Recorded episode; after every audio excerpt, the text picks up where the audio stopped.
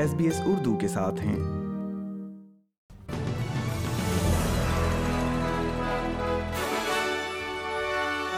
السلام علیکم، سامعین، ایس بی ایس اردو پر آج کی خبروں کے ساتھ میں ہوں وردہ وقار۔ سب سے پہلے اہم خبروں پر ایک نظر۔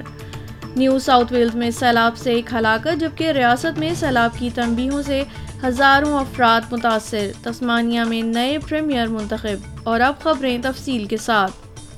سڈنی کے جنوب مغربی علاقے کوبیٹی میں سیلاب سے ایک شخص ہلاک ہو گیا ہے، جبکہ نیو ساؤتھ ویلز میں ریکارڈ بارشوں کے باعث سیلاب جاری ہے۔ گزشتہ چوبیس گھنٹے میں ریاست کے کچھ علاقوں میں دو سو ملی میٹر تک بارش ریکارڈ ہوئی ہے۔ انخلا کی تیئیس تمبیوں سے دو ہزار افراد متاثر ہوئے ہیں، جبکہ سولہ تمبیوں نے سترہ سو کے قریب افراد کو متاثر کیا ہے۔ سیلاب کی امدادی ٹیموں نے چوبیس گھنٹے میں اڑتیس افراد کو بچایا ہے۔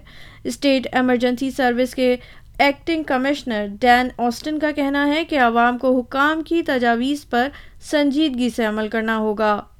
We do expect to see those river levels continue to rise for some time before they start to ease back over the next 12 to 24 hours.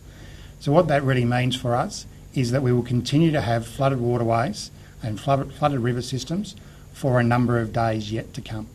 So we ask people once again to be really mindful of their, their situation their scenario, uh, what is going on around them, and to be across the warnings and the reports from the Bureau as to what is actually happening.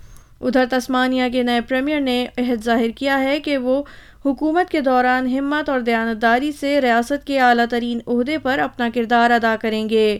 ریاست کے deputy premiere Jeremy راکلف آج صبح liberal party کے کمرہ اجلاس میں بلا مقابلہ منتخب ہوئے ہیں۔ یاد رہے کہ وہ اچانک مستعفی ہونے والے پیٹر گیٹون کا عہدہ سنبھالیں گے۔ جرمی روکلف نے اپنے پیشوں کو خراج تحسین پیش کیا اور کہا کہ ان کے نقش قدم پر چلنے کی کوشش کریں گے۔ It is my plan to lead a government uh, with integrity. A government that is courageous, accountable, delivers on its commitments.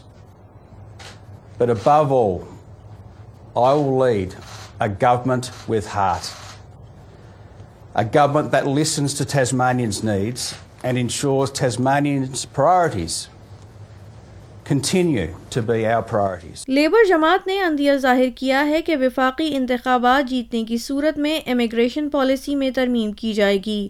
حزب اختلاف کے رہنما اینتھنی البنیز کا کہنا ہے کہ آسٹریلیا کو طویل المیاد تک زندگی گزارنے کے لیے تارک وطن افراد کو راغب کرنا چاہیے۔ Uh,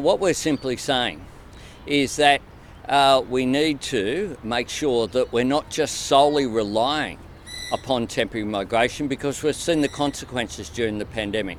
So that when the border shut, we had massive skill shortages.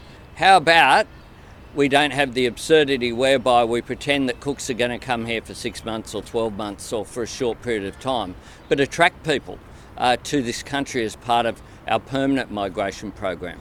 وزیر اعظم اسکاٹ موریسن نے وکٹوریا میں Hanwha armoured vehicle centre of excellence کی تعمیر کے آغاز کا افتتاح کیا ہے۔ یہ ادارہ جنوبی کوریا کے ساتھ دفاعی سیکیورٹی اشتراک کا حصہ ہے۔ اس سلسلے میں دونوں ممالک کے درمیان ایک بلین ڈالر کا معاہدہ گزشتہ سال طے پایا تھا۔ جب جنوبی کورین سربراہ نے آسٹریلیا کا دورہ کیا تھا، وزیر اعظم کا کہنا ہے کہ یہ معاہدہ تعلقات مضبوط بنانے اور دفاعی اہلیت بڑھانے میں